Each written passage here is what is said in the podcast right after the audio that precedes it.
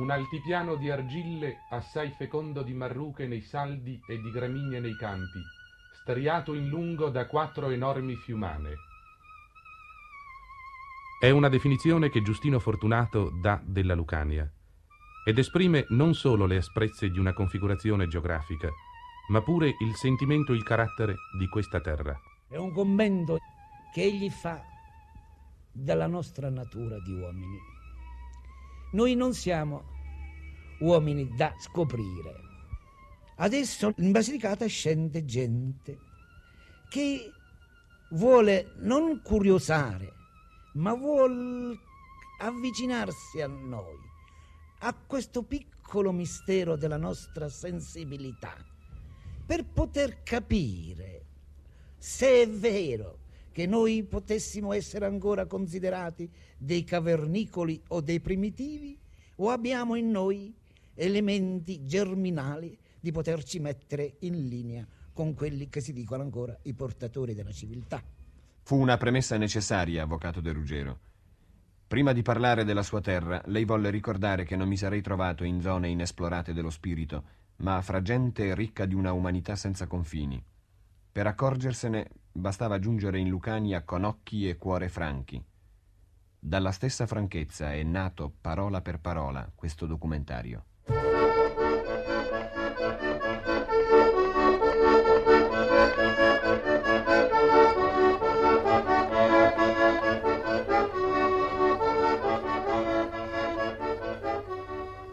La Lucania di ieri e di oggi. Documentario realizzato da Luca di Schiena.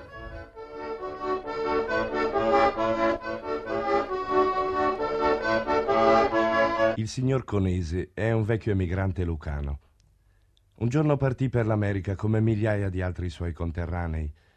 Un esodo emigratorio necessitato da quella congestione quasi fisica di persone che gomito a gomito si contendono la porzione di terra e quindi il boccone di pane.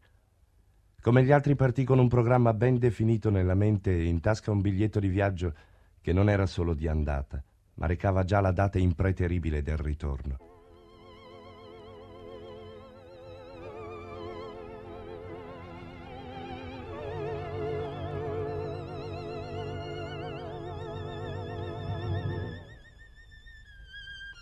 Io partii per gli Stati Uniti d'America nel mese di, di ottobre del 1923 pochi mesi dopo avermi congedato dal soldato, sì. Partì da, da Napoli col con il re d'Italia, che a quell'epoca fu l'ultimo viaggio che feci col pilota, che poi dopo fu, fu abbandonato.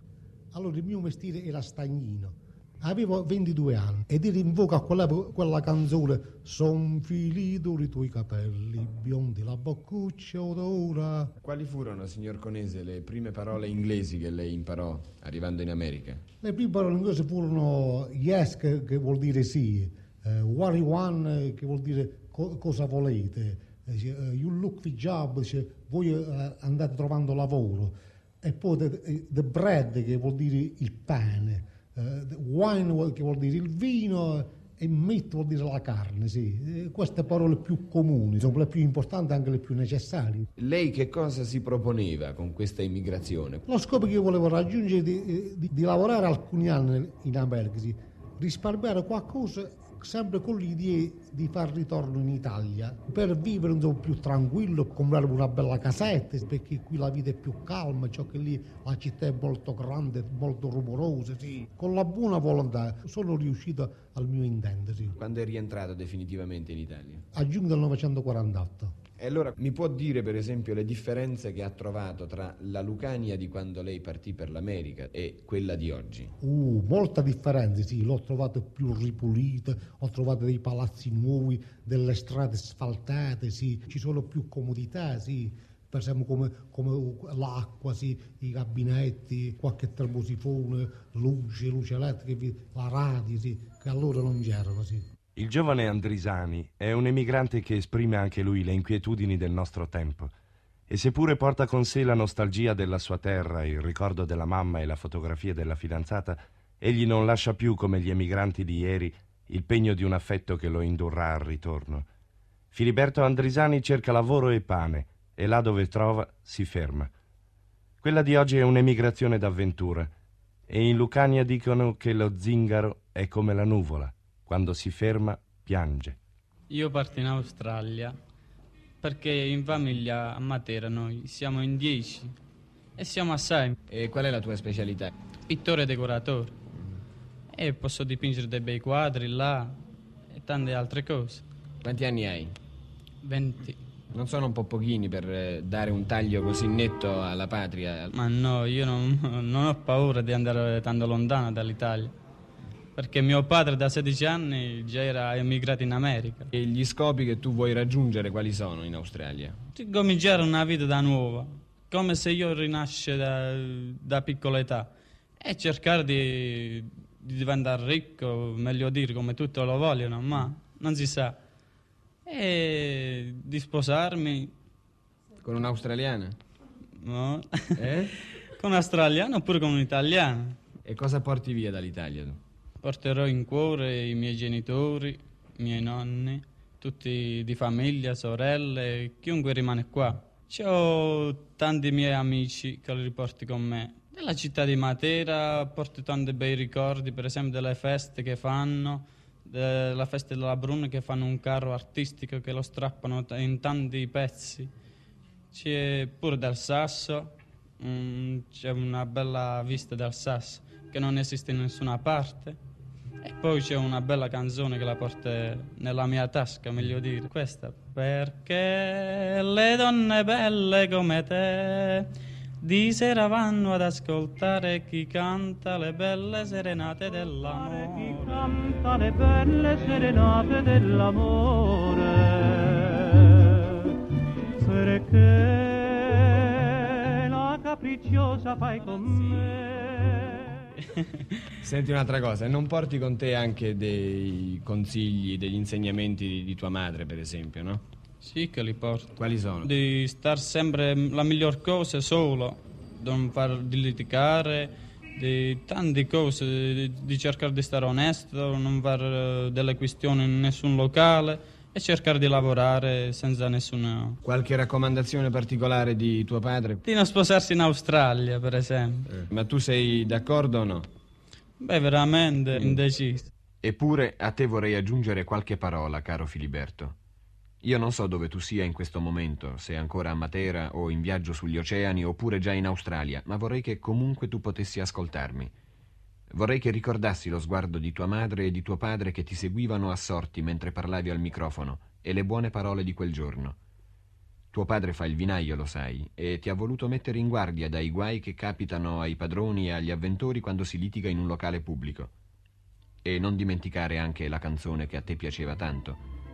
Forse quando la canterai laggiù, oltre a ricordarti quello che hai lasciato qui, potrebbe anche piacere a una bionda ragazza di quelle parti. Ma soprattutto auguri per il tuo avvenire, Filiberto.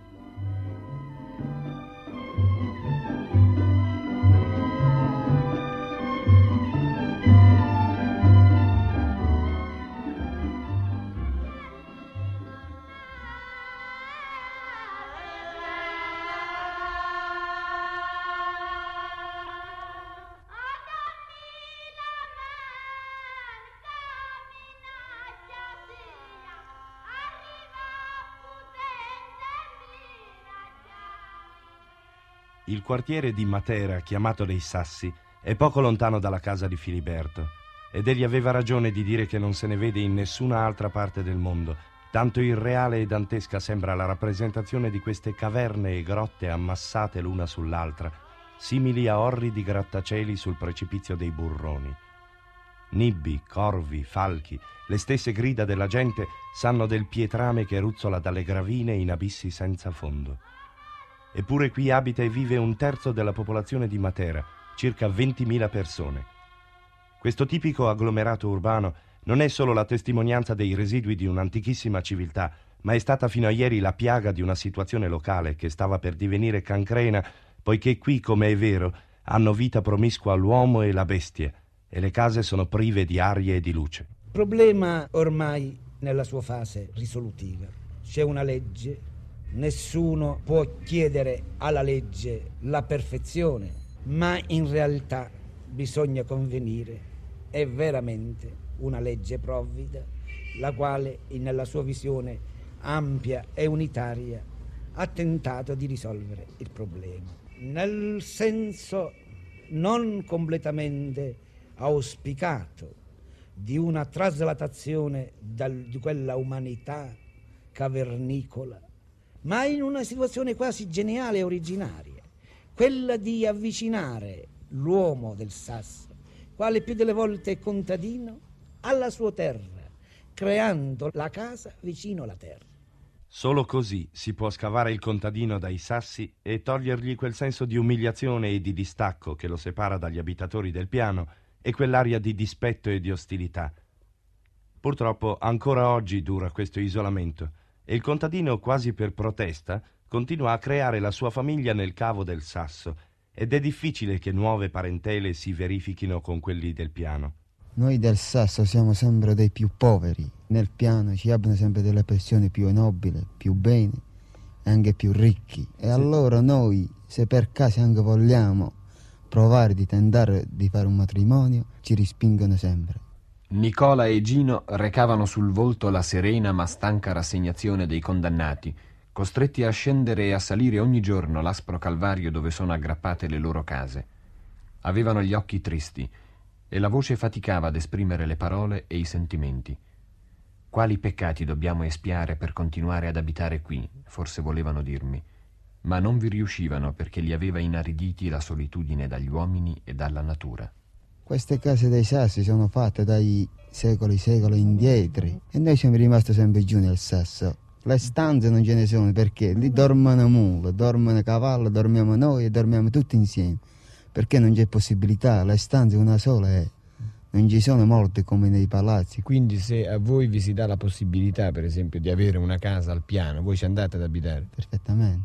Tutti quanti la pensano così qua? Sì, bisogna tenere la casa e vicino alla terra. Per andare, diciamo, a un terreno lontano dal paese, circa due ore o tre ore. Poi, tempi d'est- d'estate, fra trebbiature e mietiture, si leva dal letto alle due e si reca la sera alle nove alle dieci. E vedete quanto tempo si perde e quanto pure produzione. Questa gente che vivono che vogliono restare in questo sasso sono poco, al massimo il 2-3%, perché abituati a un'anzianità di 60-70 anni. Fra questi ultimi, Nicola e Gino mi indicarono un vecchio che sembrava essersi mimetizzato con l'impressionante paesaggio dei sassi. Tanto erano impresse sul viso e sulla persona le stesse venature della terra e il colore arso delle gravine. Mi dissero che aveva superato i settant'anni, eppure sembrava un uomo senza età, o che riflettesse su di sé l'età indefinibile della montagna per quegli stessi segni che il tempo aveva scavato su entrambi. Portava ancora con spavalderia gli orecchini di quando era giovane. Lo pregai di spiegarne la ragione ed egli accondiscese di farlo a casa sua, mentre la figlia, in un angolo della stanza, continuava a cantare al bambino un imperioso invito alla ninna nanna.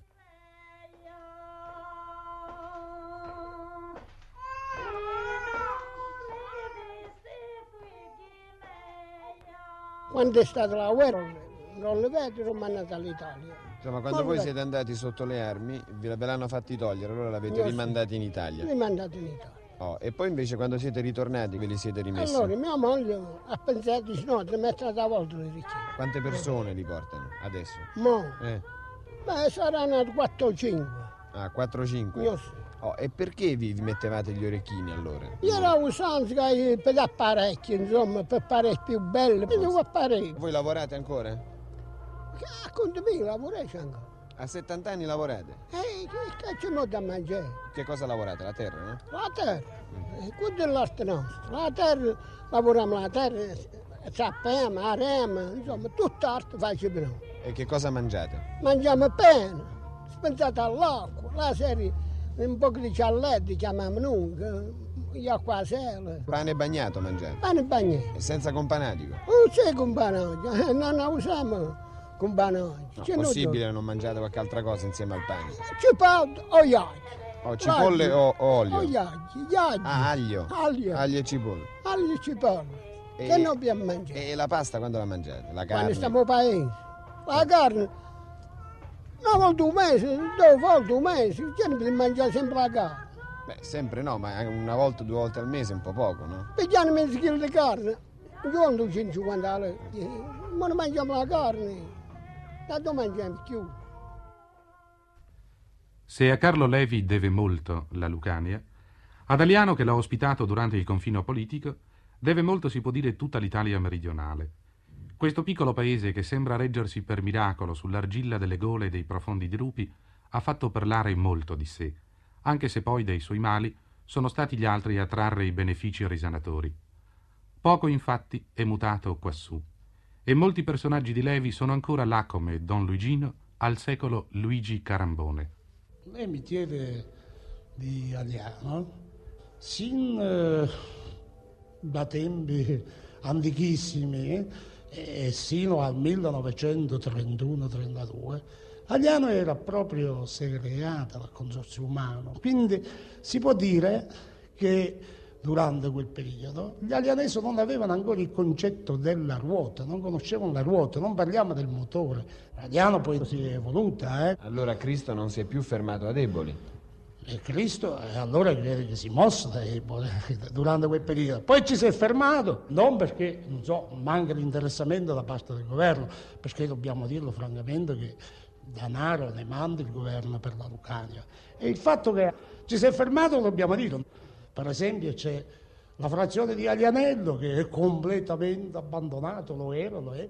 Molte donne debbano partorire senza l'assistenza del medico o dell'ostetrica perché durante l'inverno le strade non c'è strada rotabile, non c'è, c'è una mulattiera che è impraticabile e quindi queste povere donne si devono affidare alla natura o a qualche praticone del posto. E nemmeno i genitori possono venire qui a denunziare la nascita del, del bambino e della bambina.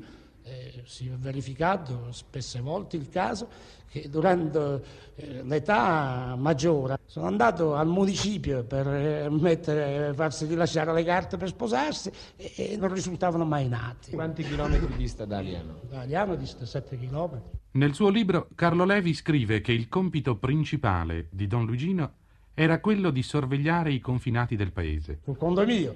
Eh, io, io, durante il periodo che Levi era qui come confinato, era il podestà, era il suo aguzzino, dice lui, era il domatore di Belva, come dice nel libro, col ciuffo dei capelli alla fronda, con i, i, pantaloni a quadretto, con gli stivaloni, con i frostini. Il libro di Levi come è stato visto, come è stato accettato dalla popolazione Beh, di Aliano? La massa, Dio mio, dice che è la verità, molte cose c'è di vero. Eh. E quali erano i rapporti eh, fra lei e Levi, insomma, la disciplina del confinato? La vita del Levi era come la nostra la mattina ci si alza alle all'evata del sole e la sera tutti quanti noi, Levi come pure noi, ci, al cadere del sole ci si ritirava a casa.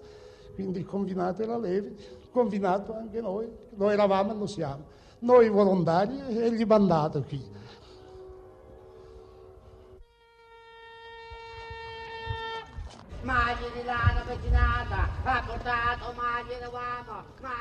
Questi villaggi, questi paesi della Lucania, la sera verso le nove, appena le case si sono sussurrate le ultime novità del giorno, che la trombetta e quella voce disumana del banditore hanno annunciato, la gente già dorme. La strada principale allora sulla quale si affacciano tanti balconi appena illuminati diventa lo scenario vuoto di una rappresentazione che si muove solo durante il giorno e dura uguale da secoli.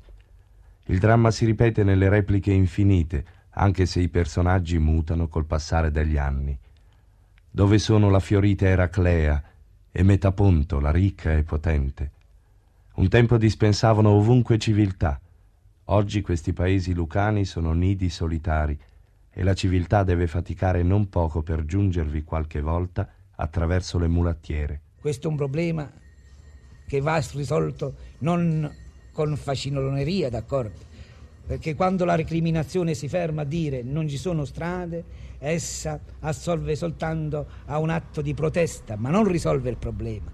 È necessario però che si provveda quanto prima a rendere un po' più rapidi e spediti questi rapporti attraverso le costruzioni delle strade e della ferrovia, perché gli scali ferroviari hanno questa maledizione, direi quasi, di essere lontani dal paese, ancora chilometri e chilometri. Sicché quando il viaggiatore arriva allo scalo deserto della più isolata e solitaria stazione di Lucania, non ha fatto niente. Deve riprendere il suo pellegrinaggio amaro per portarsi su in paese. Ci vorrà certo del tempo per risolvere talune situazioni locali che gli anni di abbandono hanno peggiorato. Accade per esempio di leggere sui serbatoi d'acqua o sugli edifici delle stazioni i nomi di tre o quattro paesi. Grassano, Garaguso e Tricarico fanno capo infatti alla medesima stazione e distano da questa rispettivamente 15, 11 e 21 chilometri. Corleto Perticara dista poi 60 chilometri dalle ferrovie dello Stato e 18 dalla Calabro Lucana. La gente per recarsi a Ferrandina per il disbrigo di pratiche minute e frequenti è costretta a coprire 20 chilometri sulla neve durante la stagione invernale. Perché mai la Lucania deve vantare simili primati? Eppure ha dato assai spesso uomini politici di primissimo piano e un tempo vi fu addirittura un governo di cui facevano parte ben quattro ministri lucani. Vi han fatto di chiedersi allora come mai non siano riusciti a risolvere radicalmente i loro problemi. Per quel senso malinteso di generosità che nello spirito dei lucani. Il rappresentante politico della nostra terra pensava di fare atto di fraudolenza se avesse risolto un problema locale come se avesse fatto un interesse privato in atti di pubblica amministrazione. Questo senso che sotto un certo riflesso potrebbe anche far onore all'intendimento dell'uomo politico è stato disastroso per noi. E ci è voluto soltanto il povero Zenardelli, che dalla lontano a Brescia, su un carro di buoi, affrontando allora la malaria, è venuto in Basilicata e così ci ha dato una piccola leggina speciale, quasi un pannolino caldo sulle nostre povere piaghe. Ma è stato un omaggio apprezzato dai lucani, perché mentre i propri uomini erano lontano, scrivevano cose degne e le migliori pagine sulla questione meridionale portano le firme di lucani illuminati.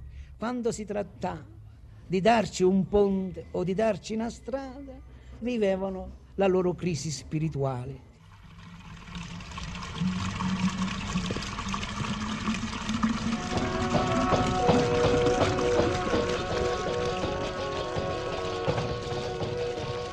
In Lucania tutto continua a scorrere col ritmo grave delle cose imperturbabili, senza le scosse degli eventi sensazionali che qui mancano da gran tempo. Tutto appare lento e immutabile. La gente dice con un pizzico di arguta malinconia che mentre altrove le lancette dell'orologio compiono un giro, qui ne compiono due. Ovunque si avvertono le impronte degli antichi tempi che si ripetono nella vita di ogni giorno, così come certe feste religiose e certe forme di superstizione sono riprese quasi integralmente da consuetudini e riti antichissimi.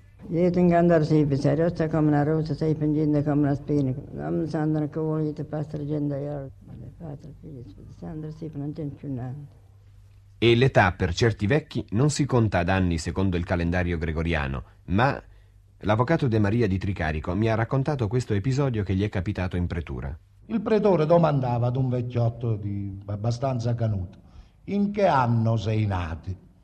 Boh, diceva il vecchio, non lo so, non ho mica il registro io, sta scritto sulla cancelleria, perché qui il municipio è ancora la cancelleria. E alle rimostranze il pretore dice, ma che gente, non guardate un po', non sanno nemmeno quegli anni che hanno. Ah, offeso, dice il vecchiotto, io gli anni che ho li so bene. E spiegavo, ho quattro ventine e mezzo, ma ci manca ancora un anno. Il pretore computa, sono 89 anni. Cioè, allora sei nato il 1847, ma come volete voi? E il mese il giorno li sai? Sì, il 2 di San Martino. E che mese è questo San Martino? Quello che viene dopo San Francesco e quello che viene prima di Natale. Non conoscono questi vecchi, che non sono mai andati a scuola, i nomi dei mesi. e, come da Numa Pompilio in poi, li sostituiscono con quelli delle festività religiose. Perfino la storia d'Italia ha subito deformazioni e interpretazioni eretiche, a seconda delle influenze che ha lasciato nel popolo. Per cui accade di sentir parlare non di unificazione d'Italia, ma di conquista e di sovrapposizione del sistema piemontese su quello meridionale. Un contadino, certo Donato, ne era proprio convinto. Così, questo qui, parlandomi di suo nonno, che era vissuto al tempo della caduta dei Borboni, finiva per interpretare i- le penne dei bersaglieri come il segno dei pollastri che questi erano riusciti a carpire ai poveri contadini. E sta gente, dicevano loro, per non farsi arrestare dai bersaglieri, quando protestavano per i polli rubati, si facevano briganti. Talché sta gente si era formata l'opinione che i briganti fossero i legittimi nemici ed avversari che respingevano un'aggressione da parte del nord.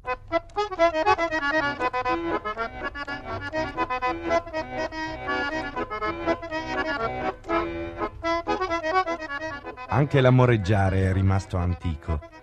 I giovanotti passano dinanzi alla casa della ragazza e usano ancora calzare il cappello sulle 23 e la foglia di basilico infilata sull'orecchio.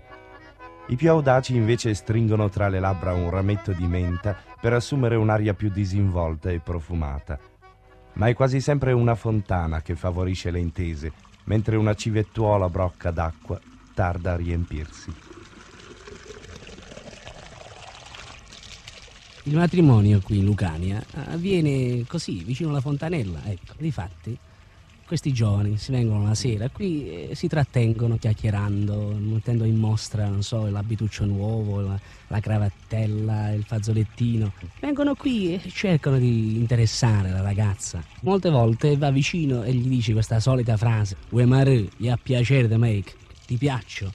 E se la ragazza sorride, allora il giovane si capisce, si dà da fare. Subito dopo c'è il cosiddetto latrasiti, che i genitori del ragazzo meglio vanno in casa della fidanzata lì e chiedono se la ragazza è libera e se hanno piacere dell'apparentarsi. Subito dopo ci si fa il contratto di matrimonio. Ora questo contratto di matrimonio consiste in una carta scritta, è carta bullette però, cioè carta da bollo. Questo contrattino però dura da moltissimi anni, difatti nel 600-700 si trovano queste carte che sono sempre lo stesso e questo contratto non viene registrato all'ufficio del registro, è una carta che si tiene in casa e che serve a dimostrare, insomma, qualora ci siano dei litigi di seguito, di fronte alla legge queste situazioni. L'ultima frase è questa qui. Lo sposo come si trova? Malato, storpio, senza niente. Vi è tutta un'aria di sufficiente degnazione nella filastrocca dei beni che nostro Muro e Eustachio e Paternoster Nunziata hanno elencato nel contratto dote per il figlio Luigi. Primo, numero 20 camicie, cioè 17 manufatte di casa e 3 comprate, una diversa dall'altra. Secondo, numero 3 cravatte a suo piacere.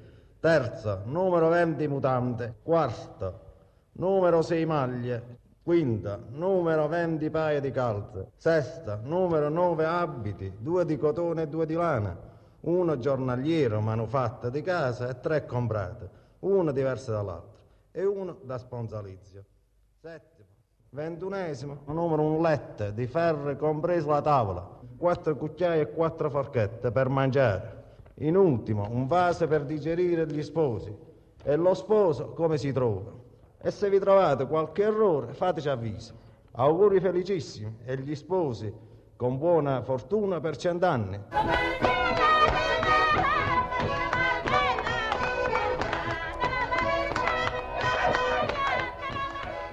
Gli articoli del contratto sono stati composti di proprio pugno dal padre, senza occhiali, con mano ferma, dinanzi a un bicchiere di vino rosso. L'avvocato, il notaio, non hanno motivo di intervenire là dove il codice fa bella mostra di sé sulla mensola della cucina, fra un ramo di pomodori secchi e un falcetto ruzzinito. Anche il contadino ne è fornito e vi sa dare una interpretazione magari allegra e originale di ogni disposizione di legge. Il lucano, davvero, porta nel sangue la tradizione del culto del diritto. Gli uomini di legge hanno un'origine quasi obbligata, sono lucani, Le intelligenze di qui sono piuttosto portate alla dialettica, al ragionare e all'esercitazione sottile del sofisma che al divampare della fantasia. Forse perché la consuetudine con la legge è divenuta l'estrema difesa de Lucano che ha visto denegata la giustizia alla sua terra dalla natura come dagli uomini. Certo è che negli studi degli avvocati i colloqui con i clienti si svolgono da pari a pari ed anche la meno colta donnetta assume il tono di chi forse ama dare anziché ricevere il parere legale. Allora signori, lei già carta crematina da sopra. Lei già la carta, vedi come stai fatto. Ma a casa è di tuo marito però. Io non mi E tu non ti ne procuri di tuo marito, come hai a fare? E come loro hanno fabbricato senza, senza procura? Ma se tu l'hai faceta, come puoi faceta senza procura di marito? E come che ti ha potuto tu. E come che ti ha fabbricato? Tengo le figlie tutte in essere. Io dico, 27 anni che non mi scrivo marito.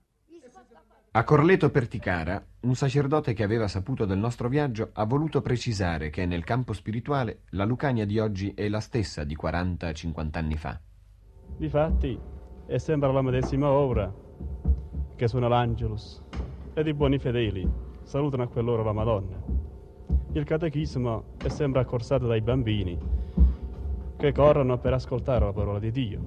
E quest'organo vecchio di vari centinaia di anni fa suona ancora come molti anni fa per accompagnare il canto dei fedeli nelle funzioni religiose.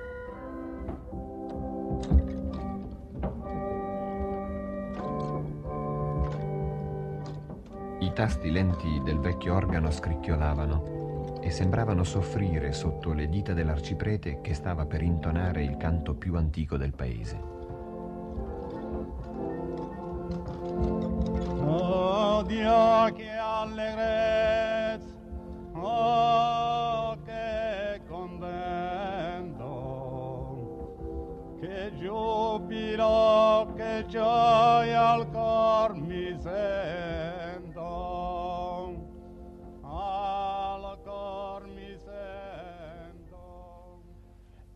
mutamenti non vi sono stati nell'anima della gente lucana. Quella di ieri e questa di oggi si ritrova ancora negli avvenimenti che lasciano un sorriso o una croce sui fogli del calendario appeso alle pareti a fianco del letto. E la morte è indubbiamente una di quelle realtà che riporta più spesso i lucani alle origini remote della loro civiltà, come le lamentazioni funebri che hanno conservato nelle parole e nella cantilena il segno dell'eterno.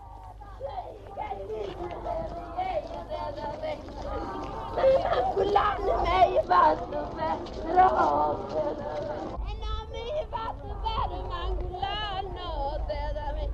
E meglio di da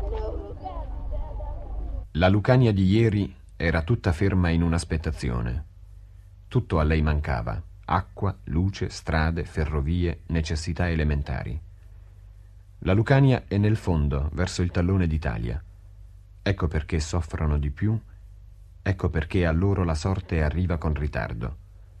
Ma oggi è diverso.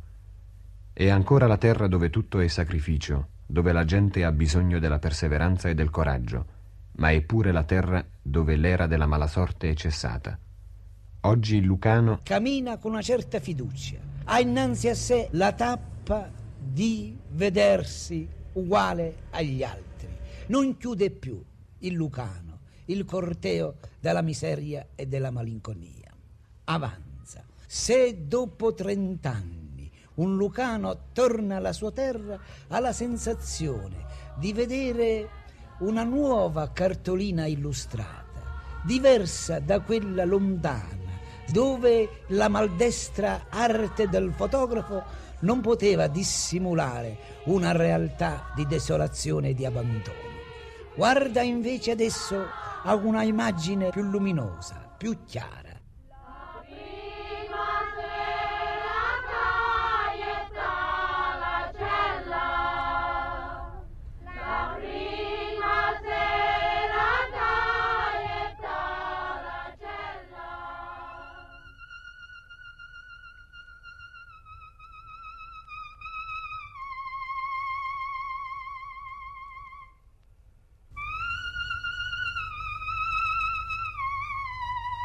Avete ascoltato La Lucania di ieri e di oggi, Documentario realizzato da Luca Di Schiena.